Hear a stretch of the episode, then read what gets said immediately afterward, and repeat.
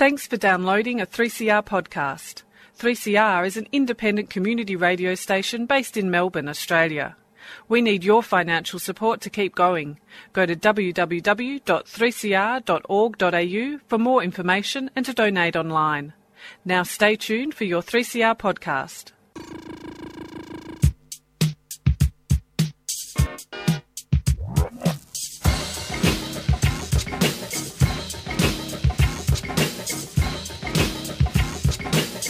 選んだと節くれだった。あどうですか？あどうですか？えー、それいいですね。溢れる魚とネオンの残業大人の女と子供の男。Good morning and welcome to Out of the Blue on Sunday, 26th of August 2018. You're listening to 3CR Community Radio, 855 on your AM dial, or you can have a listen from our website, www.3cr.org.au forward slash radio blue, where you'll also find a number of previously broadcast episodes that have been uploaded as podcasts. My name's Andrew Christie from Melbourne Polytechnic and Marine Care Point Cook, and today's weather, uh, beautiful in the fair city of Melbourne today, a top of 16 degrees. We've got a 70% chance of showers later in the evening. Winds coming in from the southwest at noon at around uh, 15 to 25 kilometres an hour, and just stiffening a little bit towards the evening, getting up to about 30 kilometres an hour. So, as usual, be careful if you're out uh, and about on our beautiful waterways in the state of Victoria, and indeed in Melbourne, the uh, demoted to the second most livable city in the world during the week. Okay, um, today in the studio we've got a terrific show lined up. I'm joined by John Lewis, who is the principal marine consultant for Eslink Services, whose slogan is linking sustainable economic returns with environmental and social outcomes. John, welcome to Out of the Blue. Oh, thank you, Andrew, and I'm very pleased to be here. Terrific. Thanks very much for coming into the studio. Okay, today we'll be discussing a number of items with John, including his uh, life story in a nutshell. He's had a very interesting life in the marine biology spaces and uh, talk about uh, marine pests and things like biofouling as well. So we'll come back to John and get into the interview straight after this brief message.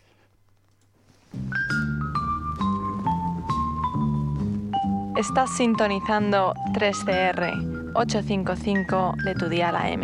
صدای ما را از رادیو 3CR 855 AM میشنوید. Kính thưa quý vị, đây là đài phát thanh 3CR trên làn sóng AM 855. Kính mời quý vị đón nghe. waa tahay waxaad naga dhegaysanaysaan waa raadiyaha jaaliyadaha ee 3c r mawjadiisa a m Each week, 3CR broadcasts over 130 programs in 25 languages, supporting communities and viewpoints that you just don't hear about anywhere else. Subscribe to your award winning multilingual community radio station, 3CR, and help keep these voices on the airwaves. Call the station on 9419 The number is again 9419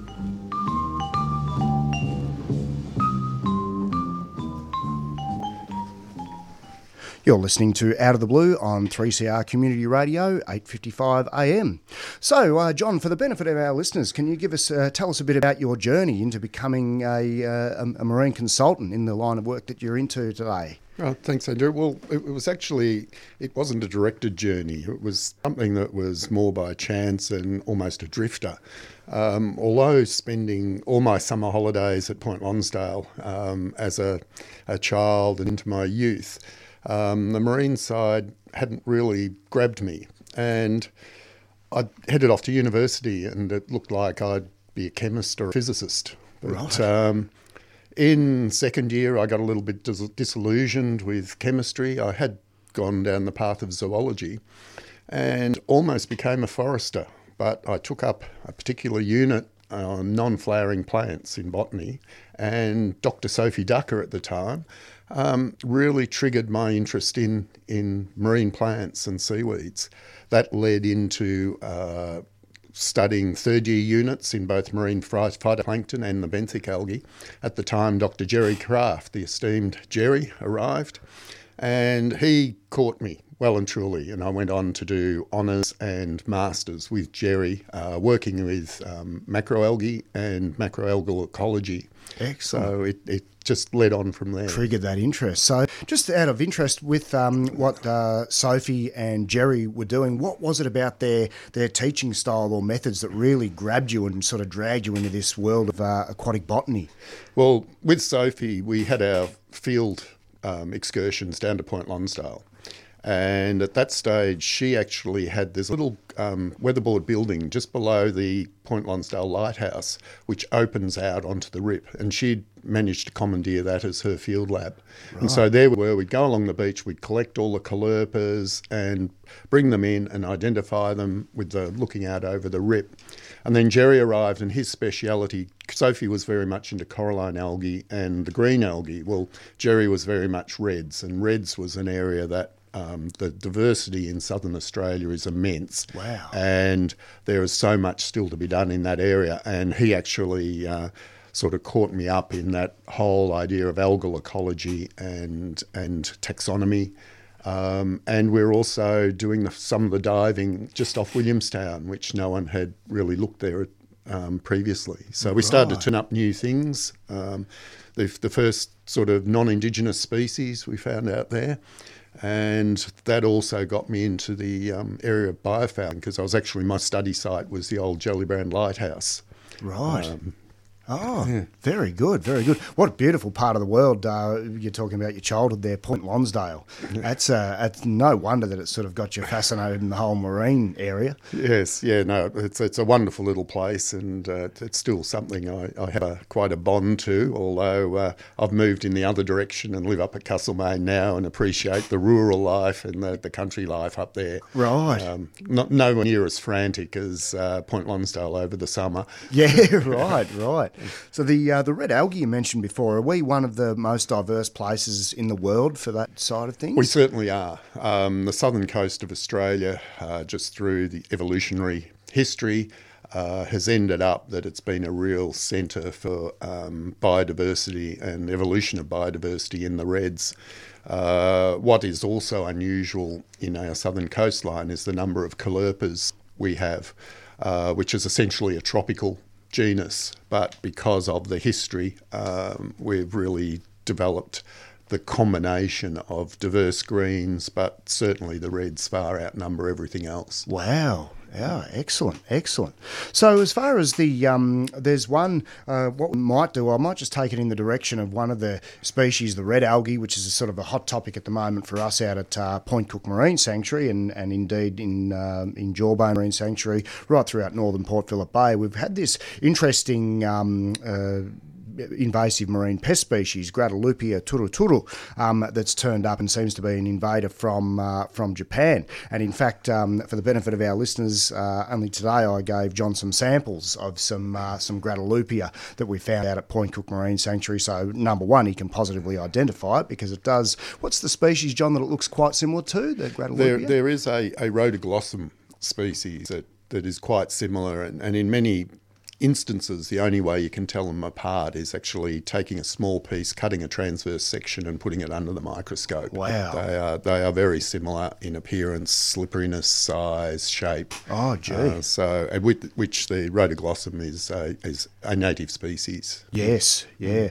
And this is one of the things that, um, as, uh, as president of the, uh, the Marine Friends Group, uh, Marine Care Point Cook, this is one thing that I'm really trying to impress upon, uh, upon people when they're looking for marine pests. It's all well and good to have your heart in the right place and try and rip them out of an ecosystem. But of course, the very first thing you've got to do is make sure that you are actually mm. taking out the prime yes. suspect and not some uh, innocent bystanders along the way. So they'll be very interested to see what uh, what you come back with as far mm. as that uh, uh, that identification goes. So Japanese slippery weed was something that we found during the uh, the Two Bays research cruise when we were on board the MV Pelican, which is uh, lives most of its life as a research catamaran. And we dropped anchor one day in Point Cook Marine Sanctuary And I think from memory, we had uh, Jan Carey on board, who was the aquatic botanist from Melbourne Uni, and she took a look at this thing and thought, geez, that looks like um, the invasive marine pest species. Uh, and sure enough, she was correct. And it seems to have really started to exert a strong foothold through the uh, the, the intertidal and shallow subtidal regions of, uh, of Point Cook Marine Sanctuary, which has been quite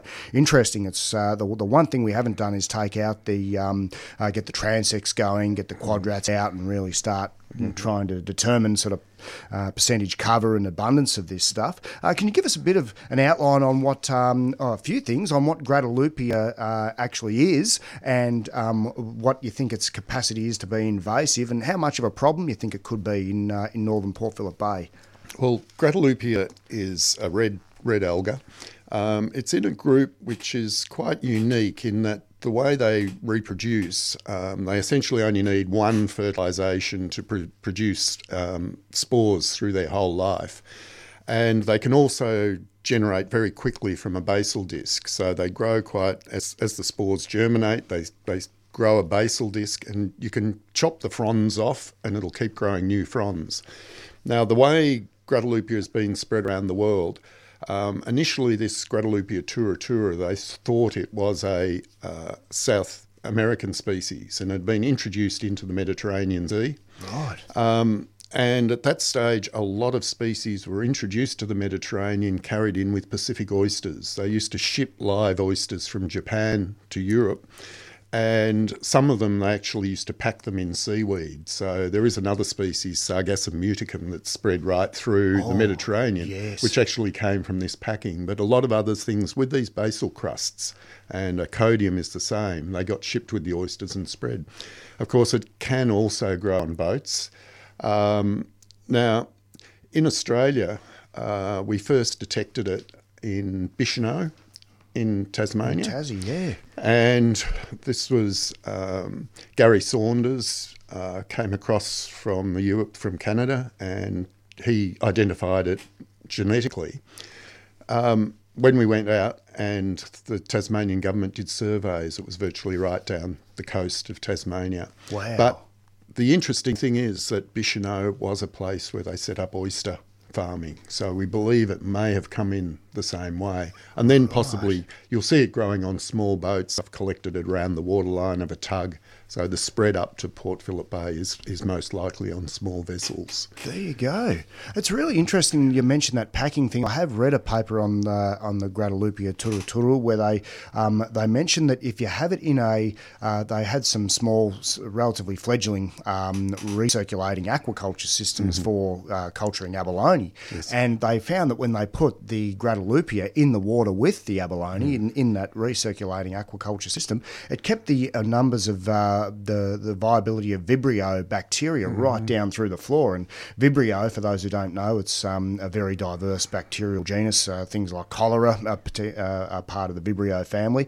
Um, but uh, the uh, the bacteria are dynamite and really cause enormous harm amongst the abalone. So they were finding that it got the uh, basically got the Vibrios into a non-culturable state, which meant the numbers were through the floors. Quite amazing, almost antibiotic properties of this uh, Well- seaweed. Well, that's really quite interesting because when we think about biofouling, we think about things growing on ships and boats and piles, but any plant or animal in the sea faces the same attack. And so many of them have that sort of mechanism to be able to prevent things growing on their surface. So, and they constantly generate secondary metabolites or their slimy surfaces or low surface energy.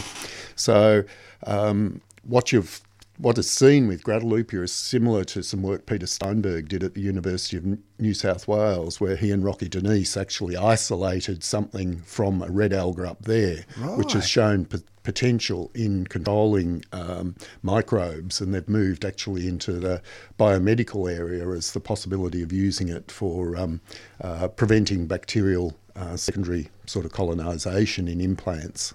There you go. It's amazing when you get into it. It's a very small world. Um, we've got a, a major barramundi farm out at uh, Werribee, uh, mainstream Mm. aquaculture, who are currently going through a very exciting expansion. I think Rocky de Nys has done quite a bit of work in, in that space before. Yes, he He's has, a pretty yes. Mm. well known uh, figure in that field. Wow. There you go. It's amazing the number of linkages and networks around the place. That's, uh, that's really fascinating stuff. Yeah, so um, Japanese slippery weed. Just um, as, as far as okay, this stuff's at Point Cook now. Um, we've got the friends group that are looking at it. Um, what's your advice from here, John, with regards to? I mean, is this going to be much of a problem? You think for the marine sanctuary?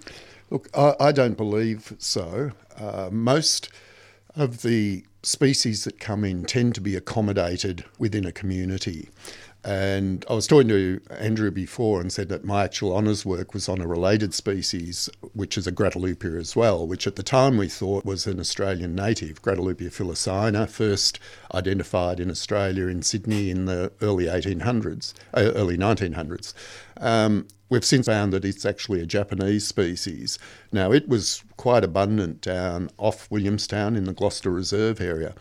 And generally, what happens with invasive species and species in general, they move from areas of high biodiversity to low. So if there's a vacant niche, they'll move in. But in most instances, unless there's some continual artificial disturbance, they will be accommodated within that uh, community and can actually contribute to increased biodiversity by providing food or or just being part of that um, algal community. But generally, in a stable community, there will um, the invasives or the introduced species really don't displace any species; they just fit in. Yeah, right.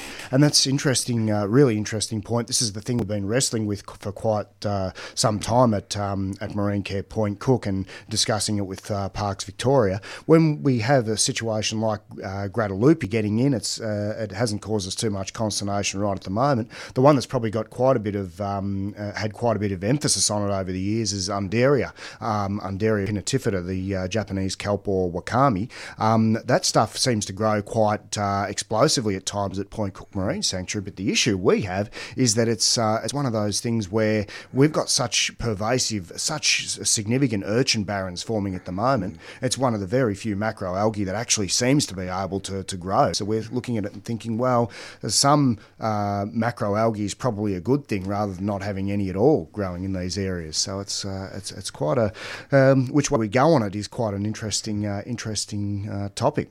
Anyway, what we might do is just break it up a little bit. We'll go to a, uh, a song in a week where uh, Peter Dutton very nearly became Prime Minister of this country. I think uh, the, the, fact that he missed out might have relieved a few of the, the folk here at 3CR Community Radio. Um, let's have a listen to Huey Lewis and the News with Perfect World.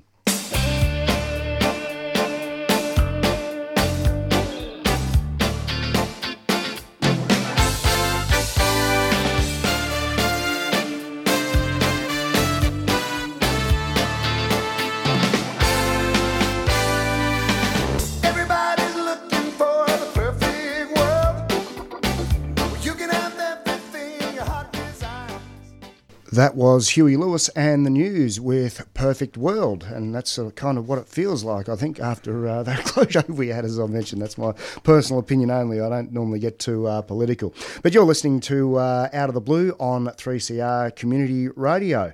Um, so, uh, John, back to what we were discussing before about the um, uh, the the seaweeds. We were discussing Grateloupia before, and just before we went to the song, we were discussing Undaria. Um, I've heard, since heard it described. Peter Crockett was the the author of one of the papers, where uh, Peter Crockett, of course, um, one of our uh, panelists for a long time on Out of the Blue, uh, him and Paul Carnell sort of referred to Undaria as being uh, the, the terminology they used was ecologically benign, which sort of flies in the face a little bit of, um, of what many would have us believe about what is uh, potentially one of Australia's most invasive um, marine pest species. Can you just give us a, a, bit of an outline of your thoughts on, on Undaria pinnatifida and, and what it all means for us? Uh, and, Undaria has got, there is a perception of it being a really nasty invader, and it actually appears one of the international um, conservation groups has it listed among the 100 world's worst invaders covering terrestrial.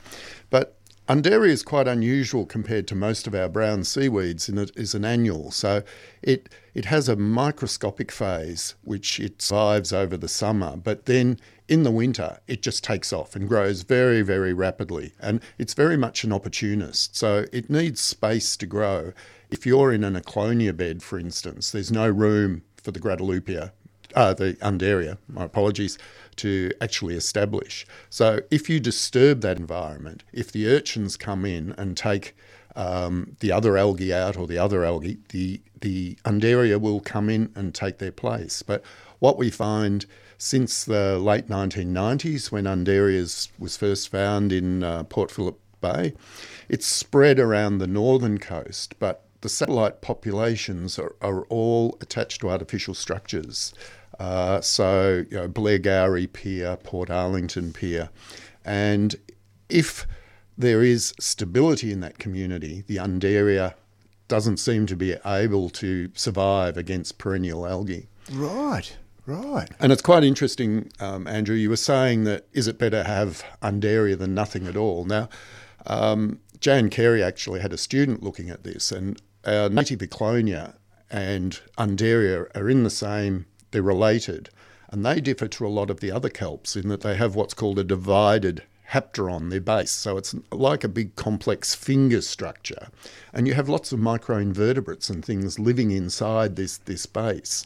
So in some respects, that's providing a little bit of a, a hidey hole or a niche for these things on these urchin, urchin barrens and yeah. can actually promote the, um, the, the establishment of or the maintenance of native species. There you go. And that's one thing. We had a, uh, a student at Melbourne Polytechnic, uh, Paul Liu, who, on for his applied research project subject, he was looking at uh, Undaria, and um, we had a grant to look at the removals of Undaria from Point Cook Marine Sanctuary. And I was particularly keen after taking only a few uh, catch bags of this stuff out of the marine sanctuary. You'd put it into these tubs and you'd see what was uh, what was in there. And of course, it wasn't just Undaria that we were removing. There were there were the odd weed fish. There was Austrocochlea. There was a whole bunch of uh, gastropods and amphipod, uh, all sorts of stuff in there. And that's what we uh, sort of looked at and thought, well, gee, how much how much collateral damage are we doing here when we go in and rip this stuff out? It's a it's a very interesting topic, mm. and that's a really interesting um, uh, thing because we've we've of course seen things like everything from flathead and fiddler rays and cuttlefish, clearly grabbing onto it and using it as shelter. Um, but that's a different perspective again. and there's a similar situation in Europe where we talked about the Sargassum muticum. Now, in Europe, a lot of the seagrass beds died out. And again, there they've found that where you've developed a Sargassum muticum bed, it's brought back all the microinvertebrates. And given that um, uh, community structure and created an ecosystem. So they're actually acting as uh, what they call ecological engineers or ecosystem engineers, providing uh, a, a, place for other things to live. Absolutely, yes, yeah, they do have that. Uh, that yeah, that's that's a really interesting, uh, really interesting topic. Um, one that we touched on uh, on very very briefly um, was another one that we've done a little bit of research on. Um, uh, Sabella, um, just off the air before John, you mentioned that uh, you sort of had a bit of a, um, a, feel for how pervasive this stuff can be. Sabella. Mm. Again, a, a lot of these invasive species, when they first arrive, they have this really boom and there's lots and lots and lots of them and everyone fears you know the, the collateral damage but they also tend to be boom bust and it appears that Sabella's been like this um, after it first came in again in the, the mid 90s it, it covered I think a third of the seafloor in Port Phillip Bay as well as all the artificial structures but Jan um, Watson has actually said that in the Corio arm, the Sabella is the only substrate. So it provides the substrate for all the native species and weeds and things like that. So again, a bit like Undaria being an ecosystem engineer, well, Sabella in some environments, disturbed environments, has the same effect. Incredible.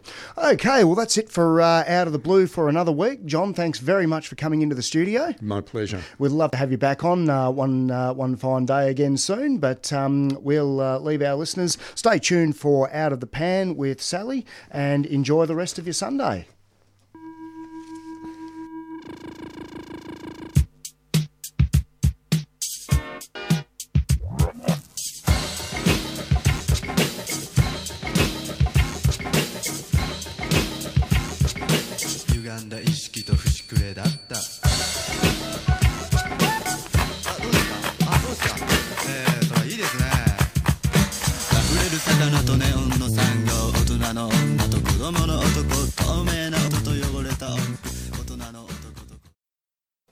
Listening to a 3CR podcast produced in the studios of independent community radio station 3CR in Melbourne, Australia. For more information, go to allthews.3cr.org.au.